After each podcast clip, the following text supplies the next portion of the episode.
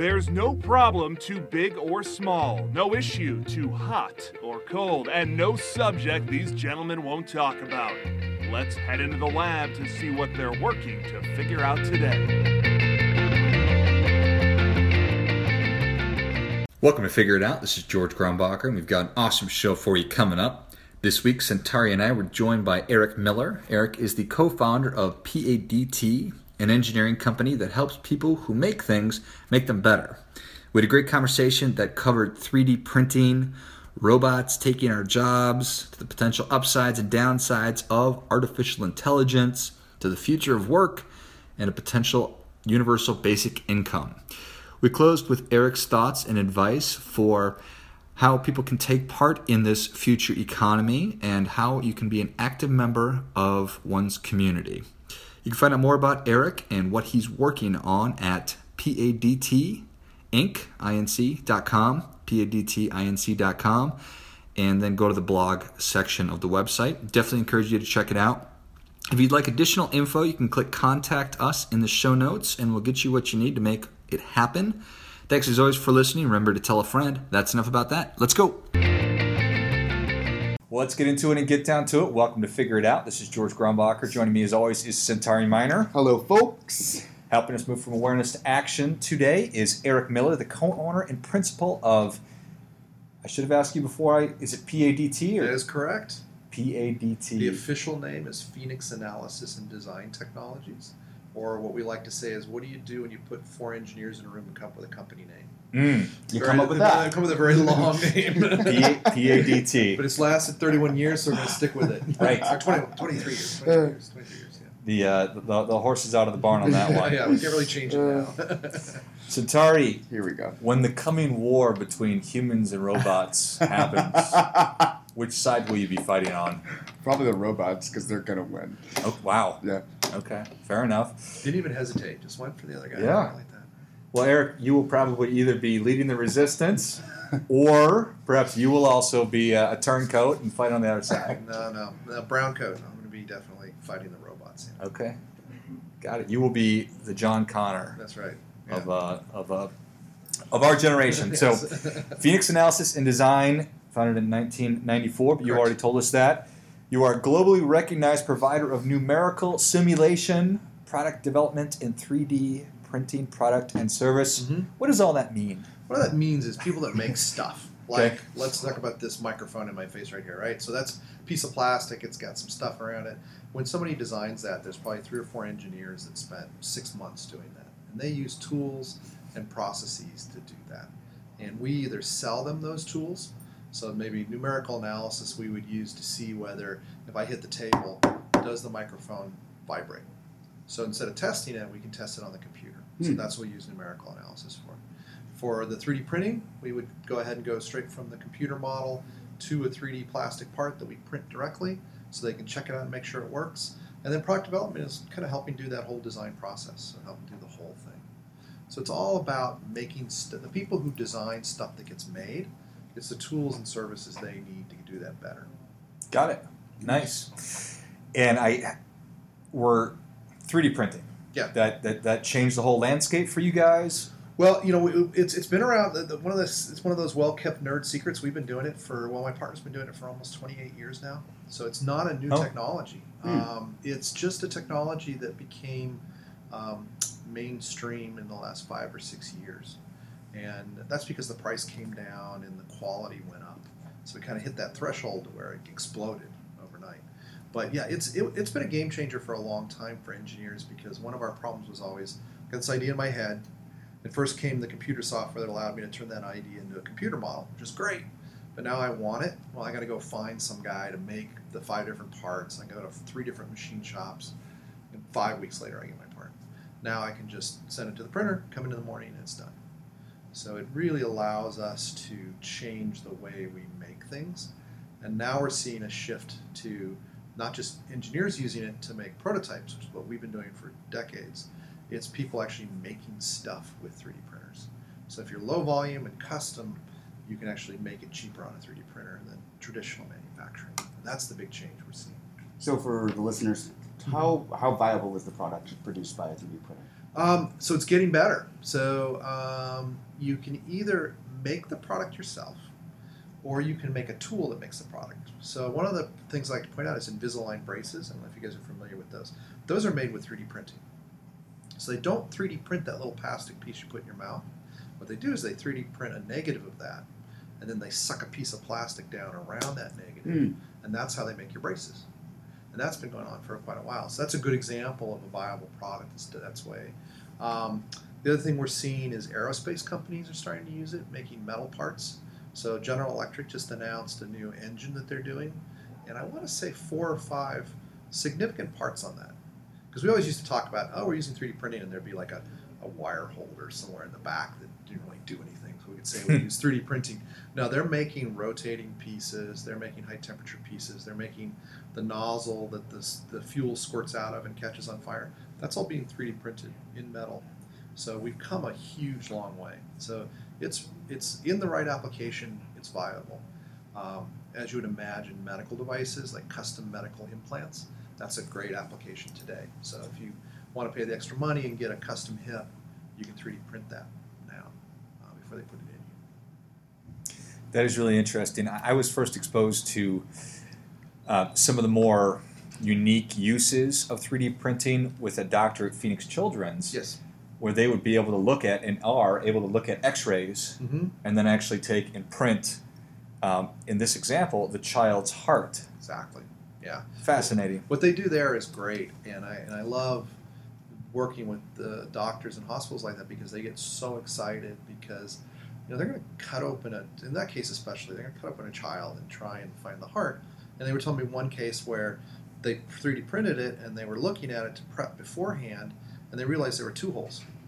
Now, if he had opened up the child, Mm. realized there were two holes, they would have had to extend the operation. The, the risk to the child is considerable. You know, every every hour that they're, they're still open. So this way, he was able to prepare. They went right in and, and, and, and fixed it. So it's it's a pretty neat technology, and we're seeing more and more application of that. Um, the problem is, how do you pay for it? That's the problem with medical 3D printing. Um, Mayo, Phoenix Children. So Phoenix Children's Hospital has to raise money through charity to pay for it. Right. Mayo Clinic has a different business model, so they have overhead. But you know, because we have a pay for first fee, and the insurance companies control what you can and can't pay for, um, or get done.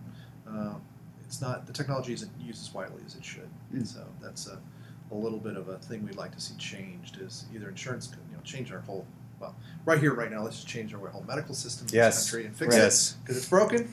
But uh, if we can't do that, maybe change the way insurance companies pay for some of this advanced technology. Well, the name of the show is Figure It Out, Eric. So I'm, I'm glad you're here. We're going to shift and Okay. figure out insurance companies. Yes, right now. just kidding. All right, so how long until I have a 3D printer in my house and it's like Star Trek and I type in burrito and it, and it makes me a burrito? You know, I used to laugh. Hopefully soon. I, well, I still laugh a little bit when I say that, but I used to laugh because it was like, yeah, whatever. Now I laugh because, yeah, That we- might happen. Yeah, you know, it's not going to be exactly the same, but um, where we've seen things change is the materials that are available Mm-hmm. and the ability to. So all these early machines that we've been using for a long time, all deal with plastics. And then people, you know, said, well, what if we work with other stuff? Like, what if we work with dough? What if we work with chocolate? What do we work with? So yeah, I mean, you can have a, a reconstitute or a, dehydrated bean paste, a dehydrated beef, dehydrated flour, and print out all the ingredients to burrito, put it in a microwave, and you're done. So um, uh, one of the things that needs to happen for for that is you know your allies, the robots, they need to get involved in the picture. Um, forever tied to the I was robots. gonna have robots. so they need to be part of that. They need to. We need. There's some stuff that needs to be assembled, right? And so putting robots into 3D printers is what a lot of people are working on right now. So now I can put out component parts and then assemble them. So like when they try to make a pizza, so NASA had a relatively famous uh, in our world uh, project uh, to print pizza. Right. So the idea was out in the space station or Mars, they can have this capability, Huh. and, and it, it was gross. It was really gross because they had just they had one machine that had to print all the ingredients. So that's when they started thinking, well, what if we had multiple machines that printed out multiple? They're, they're specialized in different kinds of ingredients. Like a pepperoni printer is different than a bread printer, Mm. and then put those all together. Um, with a robot. So I think it's going to happen. Um, will it be in your home? Um, I don't know. You guys are a little younger than me, but you know, in my, in my generation, when I was young, everybody had a grandpa that had a garage or a workshop that had all these power tools in it, and and grandpa would go out and spend you know five hundred dollars on a table saw and use it twice. That's kind of where 3D printers at home are going to be. Is the people that kind of like that kind of tinkering are going to go buy them.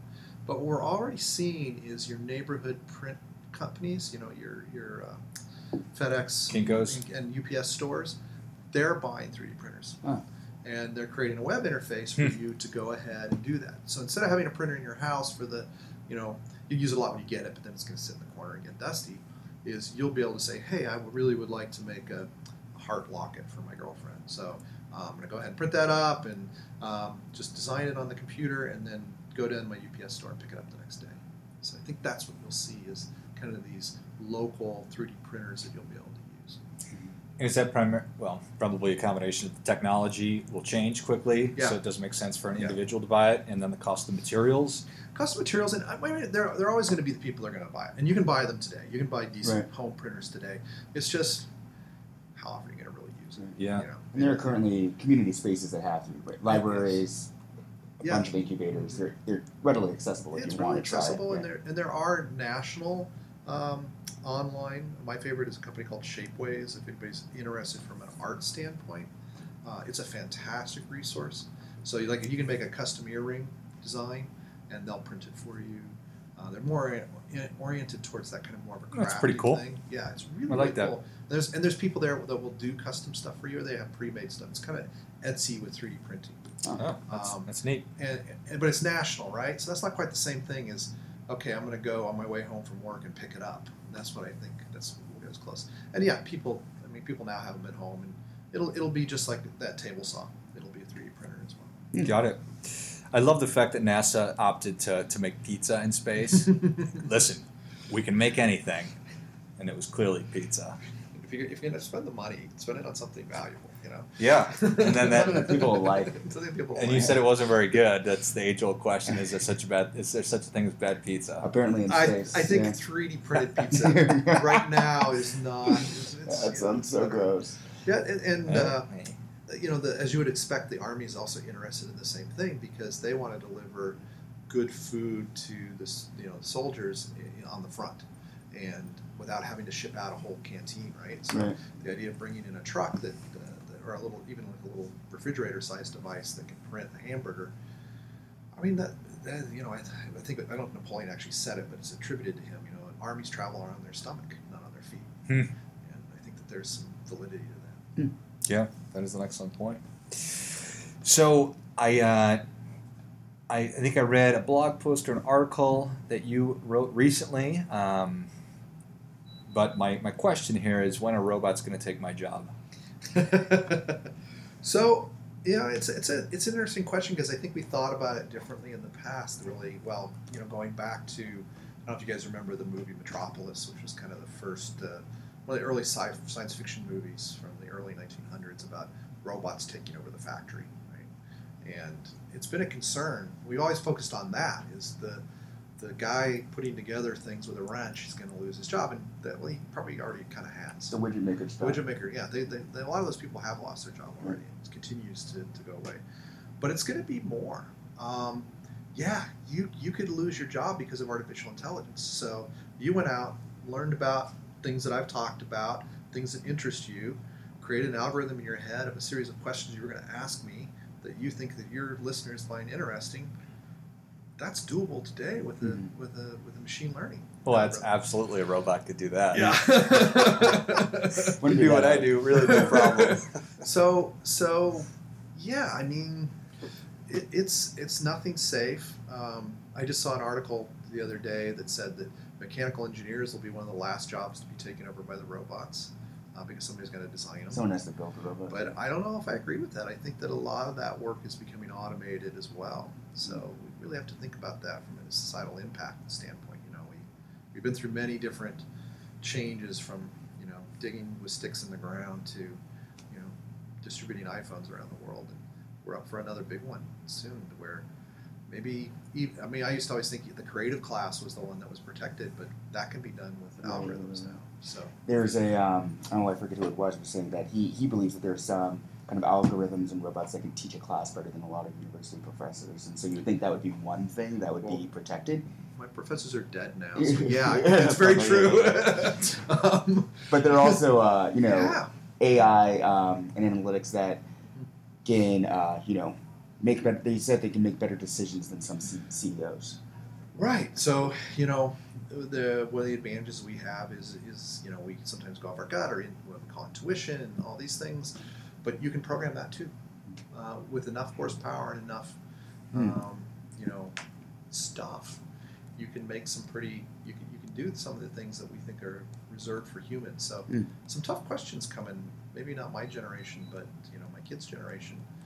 There's gonna be some very different world in front of us to where you know, where where do humans add value in the, in the value chain, and who's going to buy the stuff the robots are making if humans aren't working? Mm. So how does that shift?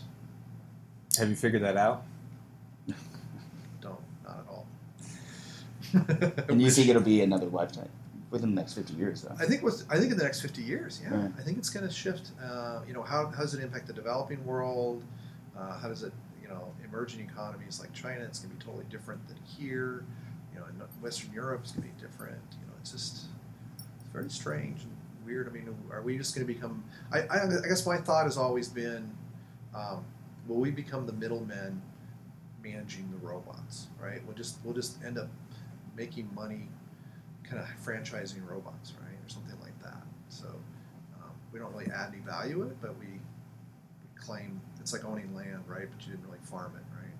So we'll, we'll own robots and we'll, we'll use them to generate revenue, and we'll own a percentage of that revenue comes out of it. Maybe that's what we'll end up doing. I. Yeah, it's certainly a tricky thing. I think when people talk about robots versus artificial intelligence, it's essentially one and the same. They're merged, yeah. I mean, uh, I, my thing I always like to bring up a lot is is truck driving, trucks, right? So one of the things that probably makes a lot of sense from a ecological standpoint, a cost standpoint, a safety standpoint is replacing long haul trucking with automated, robotic, artificial intelligence driven vehicles. Um, but there's a whole class of, you know, where did the gypsies go? Where do the cowboys go? They're truck drivers now. What what happens to that group of people that want that lifestyle? What are they going to do? So it's going to be a tough, tough transition. Yeah, I think that uh, it. Yes, and you're looking at I think less than 50 years, maybe 20 or 30. Um, but almost immediately, transportation accounts for, depending on who you're talking to, 20, 10 to 20 percent of of the current jobs. Yeah. So you get rid of that. That's an enormous number of people. Um, and I, I guess we'll circle back to that, but I, I think that perhaps I don't realize how much artificial intelligence is currently all around us. Mm-hmm. Um, these new Apple just announced, and I don't really know much about it, didn't read much about it, but their new artificial intelligence thing that lives in your house. Yeah. Mm. Yeah. And Alexa is Amazon's, Google Home. Yeah. Uh, Roomba, right? Um, right? yeah. Uh, the, well, the one thing I was talking about the other day is autocorrect on your phone, which I struggle with um, because I don't type well and it doesn't guess right. But um, you know that's that's a that's one that we use every day, right? So you type in something and it guesses what based upon other things you've typed what you're going to type next. So it's ever evolving. it's ever evolving and ever improving and getting better and better, Yeah. right? Because it's connected to the cloud and it's built. It's looking at not just you but everybody else, and you know what's what does he really mean here? Um, and you know that's a good example of artificial intelligence we deal with every day, um, and you know companies that we're probably not aware of, like insurance companies, are using it. Of course, in marketing, it's heavily used now. So trying to figure out you know, it used to be if you went to a website and looked up tennis shoes for the next two weeks, you got tennis shoe ads, right? Right. And now that's getting smarter and better and looking at what your friends just bought tennis shoes, or your friends just booked a trip, and now, well, if they booked a trip, maybe you're interested in booking a trip, and so they're getting really sophisticated. Yeah, that algorithm on Facebook is fascinating, and we've probably talked about that on the show. But I mean, we can't compete with it, right? No. It's it's processing billions of thoughts every single second and going through the entire world of advertisers to pick just the right one to put in Yes. your timeline. Exactly. yeah, it's it's it's really improved over time and will improve more. So, you know, all these things are having uh, an impact on us. In medicine, you know, some of the good, it's not all bad. I think diagnostics is going to go through a major revolution in the next five to ten years. Uh, Wat, IBM Watson, of course, is the most marketed version of that, but there's other approaches um, where people are looking at looking at symptoms and not just saying, uh, I think it's this, but really doing some really good diagnostics and, and maybe getting to the problem, what's the problem faster, and treatment faster. So that's that's good stuff. Of course, from a safety standpoint, autonomous cars are going to be should be wonderful from a safety standpoint. So, right? Yeah, you think about every single, just just those things that we talked about right there. Trying to make a diagnosis, um, it's going to artificial intelligence. We'll be able to look at and consider every different um, interaction between different drugs that, that, that, may be damaging or whatever in Yeah. in in a split second. exactly. Um, an insurance company will be able to do uh, underwriting yes. in, in, in a split second and be able to update it with every just all available information. Um, so, a lot of the, the really smart folks that I pay attention to, I don't know if you're familiar with Sam Harris. He's a, uh, I think he's a neurophysicist or something like that, and he's very much concerned with artificial intelligence. it's a two-edged sword. It's it could get scary. I mean, um, the, the Armageddon type uh, scenarios could happen. I mean, it's it's extremely disruptive. Anytime anything's disruptive, right? The printing press was disruptive. How many people lost their lives because um, you know the printing press was invented, and now people could do pamphlets and created this you know reformate the Reformation and all the bloodshed that happened because of that may not have happened if it wasn't for the printing press, right? At the same time, all the knowledge and, and learning that we have because of the printing press, all this technology is, I don't know what's going to happen. From a um, public policy standpoint, do you see, foresee legislation to kind of curb it or at least control it? You'd have to, right? Well, currently, I don't see any legislation happening that does anything except remove controls, which I think is, is the opposite direction. But at the same time, you can't over control it. I think, you know, we, we, we've had spots where we've done a good job with public policy, where we've encouraged good things and discouraged poor things. I think we, if we can get our political house in order, we can do it again. I don't think we have our political house in order, so I don't see us. I see us reacting. I see us chasing this, not not getting ahead of it. Um, and that's that's a little scary because that's how things get out of control. I think that trying to trying to, to, to put bumpers or, or I, don't know what the term I'm searching for, trying to slow it down or, or control its growth Mhm. will have a very, very detrimental effect. Because if you don't think that smart folks in Silicon Valley are just going to develop it on their own, then, then you're nuts. Well, it's it's you know the other thing has changed. I mean that's very true. People find ways around it, and then also you know we're not the only ones playing at the game. So one of the things that we decided was we're going to not look at um, a lot of genetic and stem cell research, right? Because we, in- my opinion, we overreacted on that. But so, but it's not stopping. Other countries are just Of course. jumping into that vacuum and taking off with it, and they have no controls. So they're doing crazy stuff, and so I think you know it's a, I always argue for a, a measured, intelligent, long-term outlook approach to things. It's Preposterous. necessar- Not necessarily what our government is good at these Right. days. we used to be able to do that, but not anymore. We don't listen to experts anymore. But um, you know, I think hopefully we're, we won't create a huge problem that we have to react to after it's become a problem. But right now, I don't think I don't think we have people in power that will listen to people that understand it or that understand it themselves. That's, that's a little scary. Yeah, that's uh, that's. I think that that's really an interesting and, and, and a great point. You consider. Let's just let's just say that that Google now has they're they're on the brink of this new artificial intelligence that will be godlike. It will be able to solve famine and everything else. You're telling me that China and or Russia and or name another superpower wants the United States to have that before they get it? You think that they won't do something to stop us from getting that? And that might be a crazy concern, but that's one of the concerns that I've been reading about that people are worried It's- about. It's it's valid. I mean, it's a weapon now, right? I mean, we Mm. saw it in the election, right? The interference from uh, from hackers in the in this last election to to not necessarily hack into the voting machines, but to sway public opinion by hacking, right? So that's just the first step.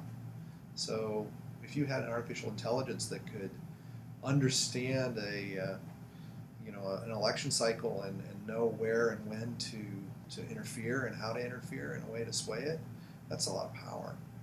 Um, or to control, maybe Russia wants it to control their own population, right? So how do I how do I nip um, emerging threats to my power in the bud using artificial intelligence? You know, you- this is powerful stuff, and when people when people can make a lot of money or have a lot of power, they do crazy things, right?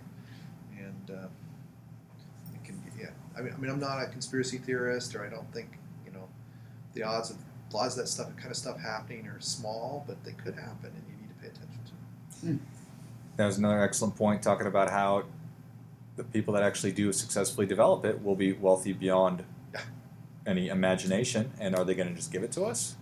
Thanks, guys. Yeah, I don't, don't think so. I don't think it's going to go out. The, the open source, uh, yeah, I'm not seeing a lot of people posting it onto uh, open source portals. I, you know, I think it's just, there's a lot of money to be made in these kind of transformative things, and and uh, you know, creating maybe a new. I mean, to take it to an extreme, creating a new power structure. So it used to be who owns capital, right? Controls the world Right? that may change to who owns the ability to control the flow of information. Um, so who knows? So what does this look?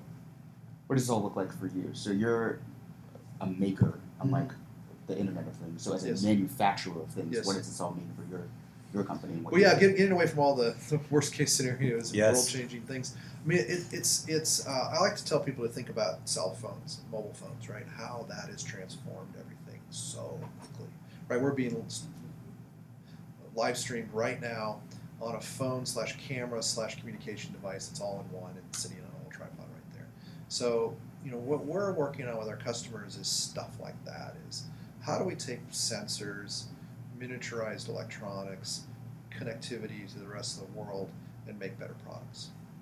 And whether it's a medical device or a light bulb or um, a toy, they're all kind of it's all kind of what everybody's looking at is how, how do I how do I put all these things, these sensors, this connectivity, and better better parts, better materials to make a better product.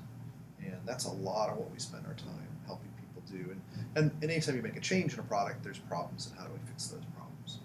So enabling them either through products or through services to, to kind of solve those and come out with a better widget.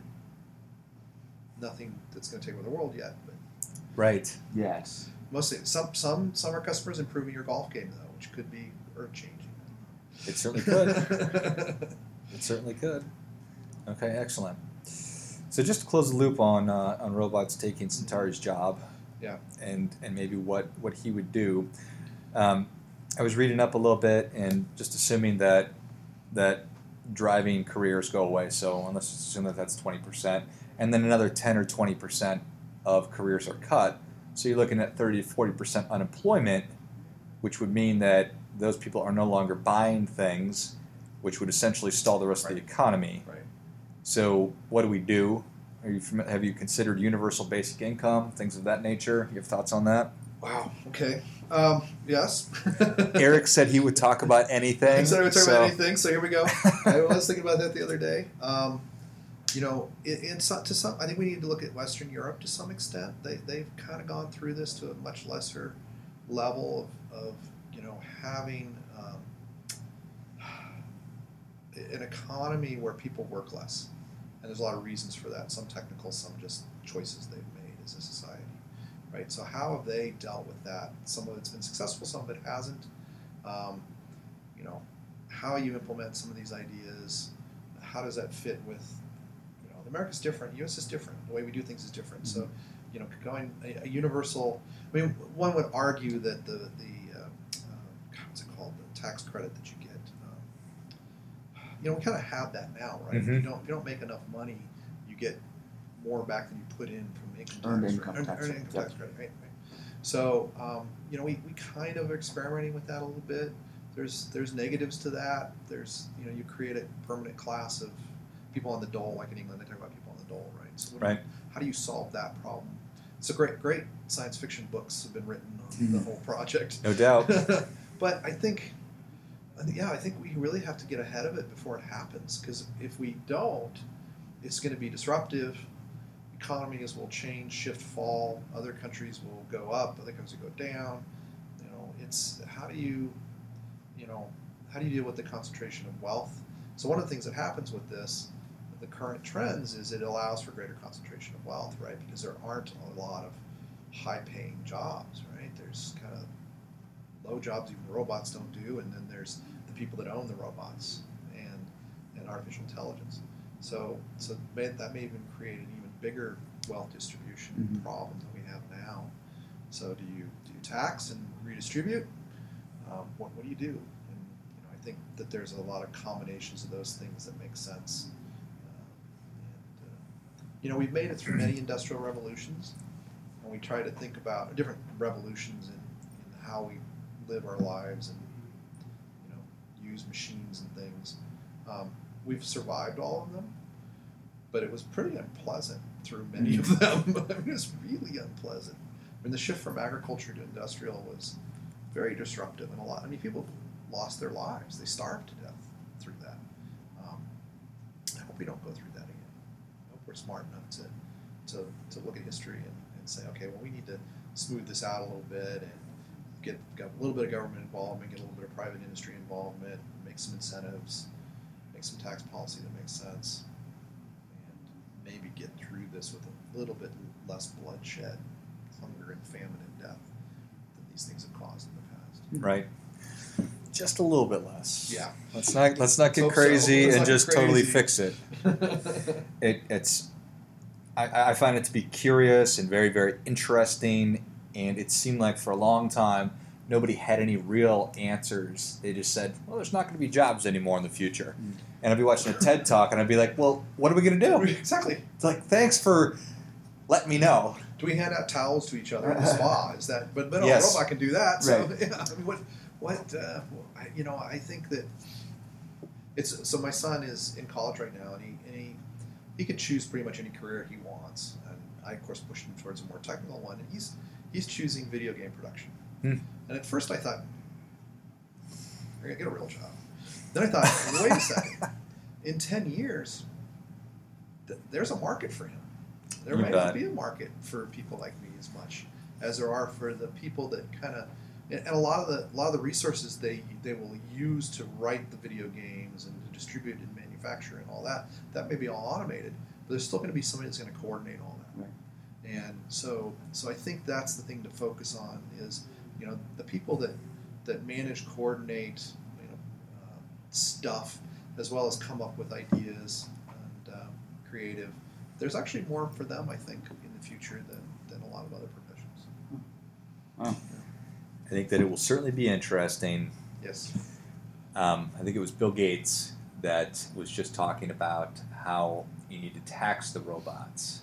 So, so essentially, let's just say that uh, that Centauri and I are replaced by robots. Mhm. So instead of taxing my income, which is currently happening, they would just tax the corporation uh, for how many robots are, are replacing it, and that would essentially Then pay for you to go on vacation with a bunch of robots. Yeah. yes, I mean. I mean, there's there's actually I joke about science fiction, but there's a I, I can never remember the names of the books, but I think I read one maybe ten or fifteen years ago that was kind of, you know, the future economy is um, the dole is you're allocated the uh, revenue from a certain number of robots and algorithms that you control, and everybody gets a minimum amount, and they live off that, and they basically live a life of leisure. And in some ways, it's slavery, right? I mean, it's it's that um, I'm hiring other entities to, to, to, to produce. You know, we can get into the whole Marxist of you know owning production, producing production, and everything. But you know, there's this idea of producing value and then and then getting monetary compensation for, for transferring that value. So if so, if you own the robots that are producing that value, you get that monetary value off of it. And then wealthier people own more robots, and uh, you know becomes into. And I think the story turned into a revolt, and they killed everybody. The robots did, but but the idea they always end up that way. Told you. got on the right side. Told you.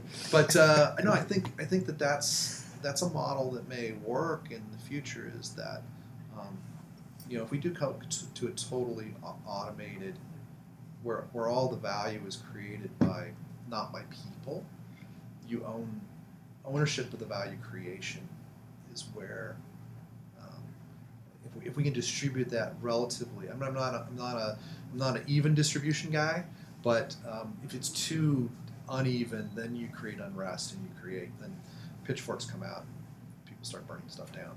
So you got to have some somewhat of an equitable distribution of that ownership. Can already see the protests happening. Um, bad treatment of robots. Don't want to piss them off. So- Something to that piss 'em effect. off. Well, it's not the robots that we'd be protesting; it will be people Yeah. trying to get rights, equal rights Would, for the would robots. robots bring pitchforks? What? torches. That- yes. yeah, probably. That that is the concern.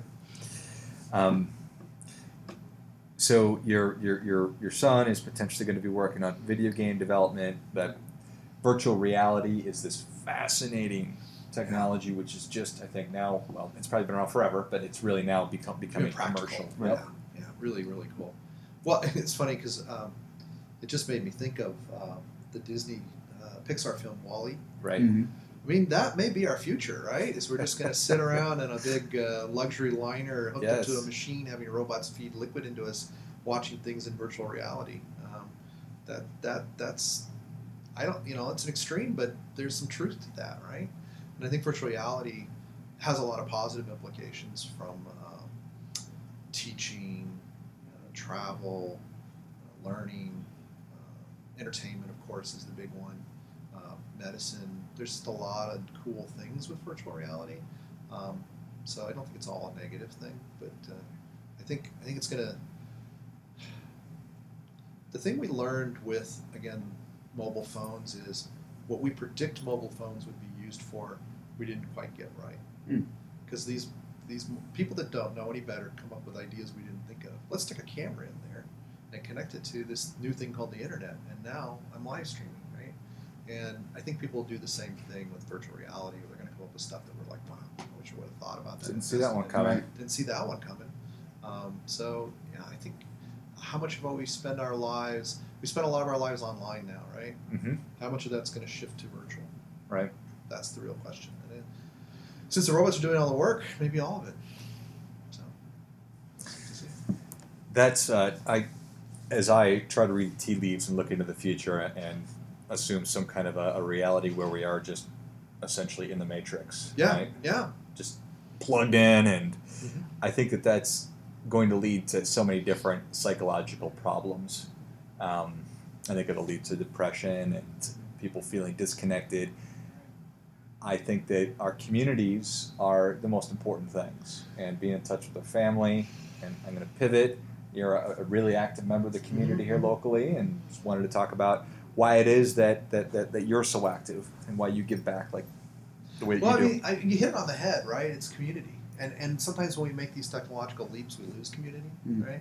So you grew up in that village, and you were out there helping your neighbor, you know, till his field and sharing the oxen and stuff like that, and then you move into this tenement in a factory somewhere, and you lose that sense of community, and over time you build it back up again, and and you know, being online can be a way to isolate yourself or a way to connect yourself. Like most of my younger son's friends don't even live in the U.S. Hmm. He plays games and communicates with them, and has a really tight group of friends that are all over the world. really Yeah, which is just fascinating. wow Yeah, it's like, well, I was talking to so and so, and blah blah blah, and I'm like, where does he live? Pakistan. unreal Well, It's like, whoa, well, that's pretty cool. So it's not all negative, and I think we just have to be conscious about it. And so, you know, back to the question of community is, it's easy for us um, to, to let go of community because we're focused on our business, we're focused on me, we're fo- and me being the company maybe, not just me, and when you lose that sense of community, you realize well, why, right? It's not just about growth and money and and making goals. It's about, you know, going home at night and being, you know, we, we are still psychological creatures who like to feel good about what we do. And and some people maybe that's enough. Some people it's enough that, you know, we're the size of a company and blah blah blah. But for me, it's more about did we create a place did we, did we create a community? Is, is this workplace a community where people want to come in the morning and, and, and maybe aren't as eager to go home at night as some places? you know, I always hate it when I see on Facebook, it's almost Friday. right You know, Right. I want them, I want them created in a place where people are like, eh, it's Friday. Right. You know, they shouldn't dread it, but at the same time, it's not like, whoa, it's finally Friday. Can't wait for Monday. Yeah, can't wait for Monday. You know, so I, I think, you know, that part of a community is really important, and then Mm-hmm. and then the larger community is great. You know, we live here in Arizona, which has got a lot of very positive things about it, and we we're all transplants to a large extent, um, and we I don't think we have. I think a sense of community is lacking here compared Mhm. to other places because Absolutely. of that, and just trying to help build that, trying to get people to work together, to belong to something. Um, I had I had an epiphany with that um, when I decided to lose some weight and joined a gym. Uh, it's one of these small CrossFit for for mature individuals like myself, and uh, and it worked. You know, I, I lost the weight and it was Nice. great. But what came out of it more was I got new friends, Mm. and that gym created a community, and I realized how how quickly it happened because how hungry everybody was for community. They we all live in our you know, red tile roof houses and we wave at our neighbors and go in our garage and we don't communicate. And if you don't create a relationship at work, um, you don't create relationships. Or, or church, you know, you just don't. Those are the two places most people create their relationships. Right. Uh, we were lucky having kids that we created relationships with other kids' parents, but that was it. And so as, as the kids got older and that stopped, we were like, wow, we have no, we haven't had any new friends. Um, and then we joined this gym, and it's like now travel with these people, fun stuff with them. So, so there's a real problem in our society right now of not having that community, and I think you know it's it's important to me to reach out. That was an epiphany for me when I saw that. Like th- these these and the people that weren't part of that little group were kind of angry and pissy about it, and I was like, well, why are they so angry and pissy? Because they don't have community. Mhm. Um, they don't belong to something, and you know we need to continue. We are, are we haven't evolved beyond that, so we're still we're still tribal in some ways, and I think it's important to, to do that. So like the Yes Phoenix initiative, which I'm really very positive of, is is the startup community here, which just kind of again exploded almost overnight because everybody was sitting around going, you know, we need more community in Phoenix. We, we should get together more often. And somebody actually said, okay, let's have happy hours and let's create a website and let's start sharing. And it just boom exploded up, yeah. because that need is so strong. So uh, we like to participate in that kind of stuff encourage it, and, it's good for business as well, and it's good for the soul. So those are, those are good things. And so, outside of entrepreneurship, what are some of the things that you are passionate about? Well, STEM. Uh, so, so you know, educating the robot builders of the future, Right. um, and the artificial intelligence programmers of the future, uh, before their jobs, they they they design away their jobs. Um, yeah, that's really a passion of mine, especially in underrepresented. And it's engineering is a very white male, um, Western European background kind of thing, Right. and getting more people of color and more females into it is is really really important because I think they bring, you know, for all the reasons everybody talks about, they do bring a different perspective. It needs to be more representative. You shouldn't have such an important class of society that's not representative of society Of society. and, and it- it is one of the last uh, you know subgroups that's that's still not really as diverse as it should be. Uh, so so working with with with you know not just at working with the kids to get them involved early on, but trying to understand why we don't attract a lot of those demographics. Why why aren't they interested in engineering? Why why do so many women get their engineering degree and then transfer into other jobs? They they go and they, they get out of engineering. It's a very high dropout rate. Why is that? trying trying to solve that problem and, and make changes in how we do things so that doesn't happen as much. Hmm. So that's that's a passion. That's awesome. Yeah. and not one that's easily solved either. No, I like problems that don't have answers because then I don't have to take blame if it doesn't. work. Yes. there's There's no real deadlines There's no to real this. deadlines so involved. It's We're still We're working still on working it. on it. We're uh, seeing some good progress in world, certain world hunger, I think we actually have under control. Yes, So I yes, gotta good, good, good. Well, working with, uh, circling back to, to, to the startup piece, Mhm. um, I, I read something that you wrote talking about, to use a sports analogy, that more folks should be trying to hit singles and doubles Yes. than just trying to hit home runs all the time, Yeah. because not everybody's going to go start Uber or Mhm. Airbnb. or they may, but those companies didn't start trying to start Uber and Airbnb, right? Mhm. They were just trying to solve a problem they understood. And I think a lot of times I see startups sit down and go, or people that want to do a startup sit down and go, "What's this huge ground, you know, earth-shattering thing we're going to develop?" rather than what do I know, and how do I know how to solve that problem, and that may grow into the next. You know, uh, Zuckerberg wanted to meet women in the dorm, right? That's, how why Facebook, happened, Yeah. right? And so that was a problem he saw, and he knew how to solve it. And look where we are right now, right? So For um, better or for worse. yeah. so you know, I think. Sorry, sir. I think that the uh, the reality is that we're caught up in the rom. Or one of the problems with something's kind of hot and happening, which startups are right now, is we get caught up in the romance. Right? Like Mhm. I refuse to watch Shark Tank. I just will not watch it.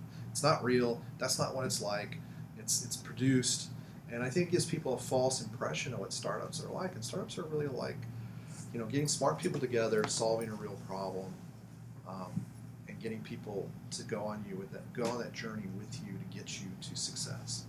And it's it's not about bringing your dog to work. It's not about um, you know creating the next great app.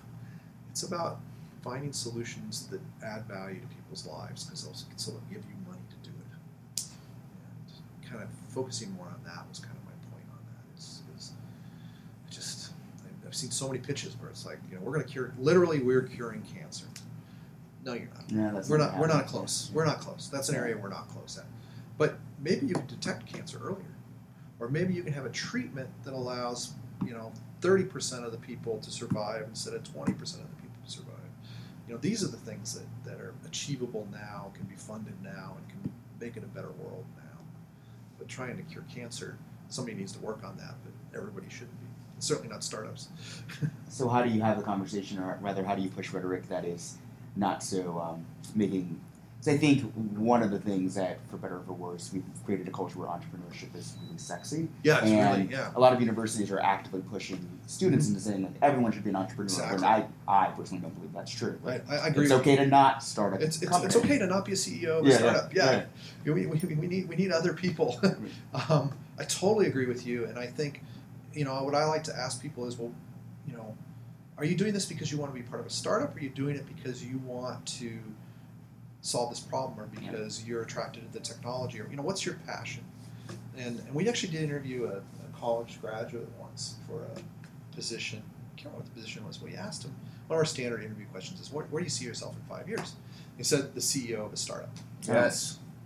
Okay. Ambitious. Ambitious. I'm like, okay, that's Lofty. great. That's great. So, What are you what technology? what what area do you? What are you passionate about? What what what what is your startup going to do?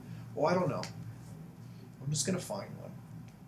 Well, he I was needless to say he did not have a second interview, but it was an indication that maybe we've gone a little overboard on this. On this, and, yeah. and the and the and, and the other thing that we see that's negative is um, the people that come up with the solution to the problem are very rarely the right person to be CEO Absolutely. Yeah. and Hmm. and holding on because of the romance of being the startup CEO.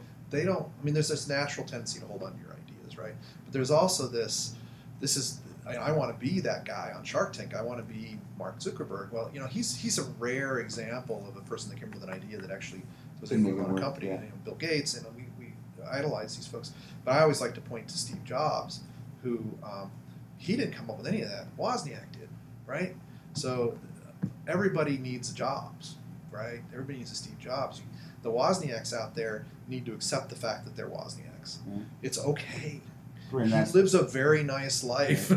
he changed the world in a positive way, unlike mm, almost very few people. Right. But he wouldn't have done it if he didn't accept the fact that he was a Wozniak do and you, found his jobs. do you believe that that's possibly what's happening with Travis at Uber?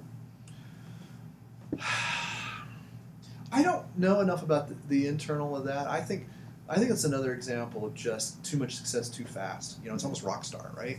He's a rock star and he's acting like a rock star. I don't know how much of the success of Uber is is him, how much of it is maybe it's his drive, right? That drive that got them to grow is they didn't come up with anything really difficult. They just came up with it first and they got it out there fast, right? Use your cell phone to call some guy that will take money to drive you to the bar and home again. You know, in, in hindsight, why didn't I think of that, Yeah, right?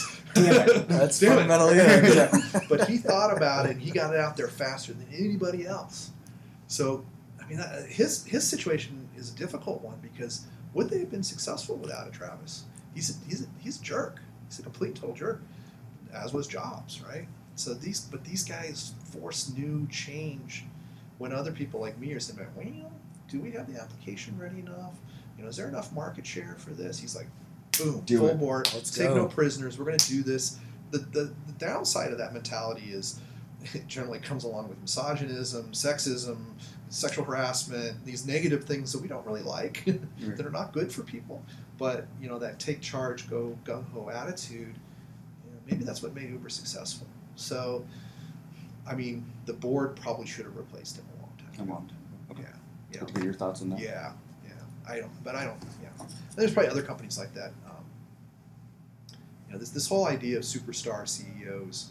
Theranos is another good example for me. I Oh, she you- was a train wreck. yeah, she was a train wreck, but she was what we wanted, right? She was a dropout. She was attractive. She was articulate. Um, she was female. Th- This is what we want to see, right? These these these superstar CEOs. So we just kept on people like me that understand the industry are going. "Oh, uh, I'm not aware of any technology that does what she's saying. You know, uh, this, It's this- too good to be it's true. It's too good to be true Because it's It's not too good to be true. And, and She's we- wearing a turtleneck. yeah, exactly. She's wearing a turtleneck. And, but we wanted her to be right, right? We, because we wanted the product. The two things she had going for her is her personality and her. She fit that what we wanted the CEO to be, and then she also had a solution that we all want, right? We, we want to be able to just get a prick, and, and figure out whether we have these diseases. So she had that combination. So we, we went along with the dream a little bit longer than we probably should have. But I will note that no one in Silicon Valley invested in her. No Um, kidding. No, it was all outside Oh, I didn't know mostly mostly friends of her. Her dad's I, I forget the whole story, but it's, I, I want to say their dad is an investment banker or something like that. So they those are the people outside of Silicon Valley. But Silicon Valley people are going. Wait a second, there's something doesn't smell right here. So, that. Well, we've certainly covered a lot of ground. Um, Yeah. The idea of the show again is awareness, and then the action piece. Um, and so, if if you were to give a prescription to somebody listening, um, let, let's let's assume that that it's a young person trying to pick a, a, a, a an area of study. What is there a degree that you're a you understand what I'm trying to say? yeah. Wow. You can't predict the future, so you know regard you know pick something you have a passion for that you enjoy doing that you have a passion for that you're good at. Um, that's important, but get good at doing stuff. So you may get a degree today in software that's a great place to get a degree in. There's a lot of need for it. That's going to get replaced to a large extent by algorithms. But if you're good at, if you learn how to work with other people, do project management, Mhm. communicate well, you, you can pivot to a new career in 20 or 30 years. Maybe you know, selling shares in artificial intelligence programs. I don't know, whatever it's going to be. So you know, be be good at what you do. Learn to be good at what you like to do now, and, and you get paid for now, and that's that's applicable. Whatever you end up doing when things change. So uh, maybe it's joining the resistance. I don't know. Yes. But, but I think that's that's it. And I think you know, be be stay educated, be aware, try to be proactive and not reactive. You know, these are all things that are easy to say but hard to do. Mm. But uh, the more you do that, the more the more you can be um, kind of ride the changing tides of time. you're in a position now that you've you've you've you've run a successful company for, for as long as you have. Um, but that doesn't mean that a young person who's just getting started shouldn't become an active member of their community. How, how, how would you recommend somebody start doing that? Well, first off, I want to point out that we're successful because I have two partners, so they help us be uh, the, the, together. We've been able to do that, which is which is a unique thing in and of itself. Um, but um, you know, it used to be easy to get involved, right? You go down to the local Rotary Club and, and have a few cocktails and, and go out and build a playground for kids or something, right? Um, that's what my grandfather always used to do. Um, but um, I think, you know, use social media to go out and find stuff that you're um, interested in, that you feel you can make a proactive change about, and then let go of your fears and just do it. That's good advice. Yeah, and that's the hard part, right? That's what I struggle with every day is just let go of your fear and just do it. What's the worst thing that's going to happen? And the worst thing that's going to happen is they're a bunch of jerks and you're not going to go to the next meeting, or or you find out they're not really doing what you thought they were doing, and so just don't go again. You know, you know, people always think of all the reasons why not. Focus on why, just do it, and just do it. And who knows? You may make some new friends and go off and do something else entirely different, and uh, it, you'll be in the trenches fighting the robots in 40 years. together. Right. And start doomsday prepping. And uh, I was going to say learn mixed martial arts, but against a robot, that Yeah. maybe No, no. it's a Doesn't waste of time. Yeah. It's designing electromagnetic pulse devices. Okay. That's what I'm going to focus There on. it is. Oh. Somebody make a note of that. Excellent. Um, well, as our time is drawing to a close, Centauri, what have we forgotten to talk about? Joe, oh wow! Just very quickly, uh, I want to get your thoughts on since you are a manufacturer. Do you feel like entrepreneurship is too um, app and Internet of Things focused right now, and not enough people actually making things? Yeah, you guys are asking such simple, easy to uncomplex. one, one, It's a yes or no, Yeah, Eric. yes or no? I think I think that one might possibly say that somewhere between yes and no is the answer. Um, I yeah, we're, we're too focused on apps, definitely. Um, that's changing.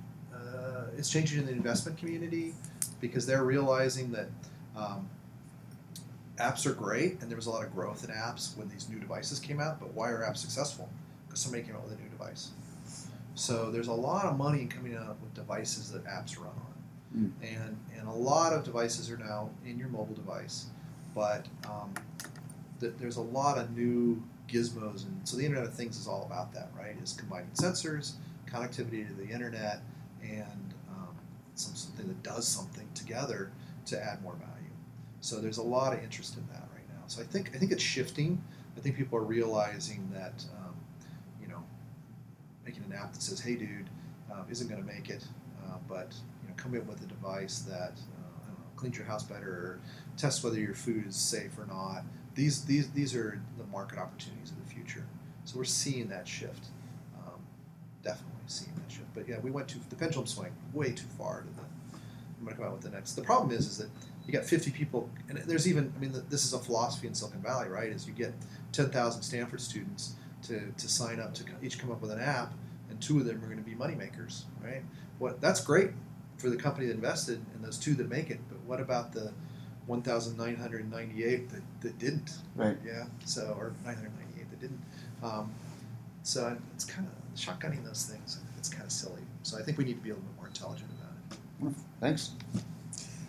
And for the record, Eric Nuance died a couple years ago, so Okay. it's just yes or no. Okay. Okay. It's a, and if you don't like it, it's a false news. Right. Yes. Just so- called I'm glad we were able to figure that out. That's right. Um, what else would you like to get off your chest? Um, I think just you know, we forgot we've forgotten about learning to a large extent. I think a lot of these problems that we're facing that we've talked about um, are exacerbated by the fact that we, we're too lazy to actually understand what's going on. We live in a world of magic, right? And, and very few people understand how an airplane flies or how a cell phone works. Mm-hmm. And these things impact our lives. You should know a little, Right. you know and so it's it's it's, it's i think i think we make decisions and we that are, that are wrong because we just don't understand the world we live in now and, and that's Mm. understandable that we don't understand the world because boy is it changed right and it's Right. complicated and it's it's nuanced and i think you know take some time to to refresh yourself on some basic physics and understand a little bit more about economics and you know just kind of educate yourself a little bit because you know for right or wrong things are things are going on now and we don't we, you know we don't have a if, if you don't understand it then a small group of people that are in it for themselves are going to make the decisions for you and that's that's the situation we're in right now it's not working out so well at least recently Right. Excellent. Well, appreciate your time and insights today. great If you like what you heard, please subscribe to the sh- subscribe to the show. Leave us a review. Tell a friend. And as always, keep questioning because the struggle is real.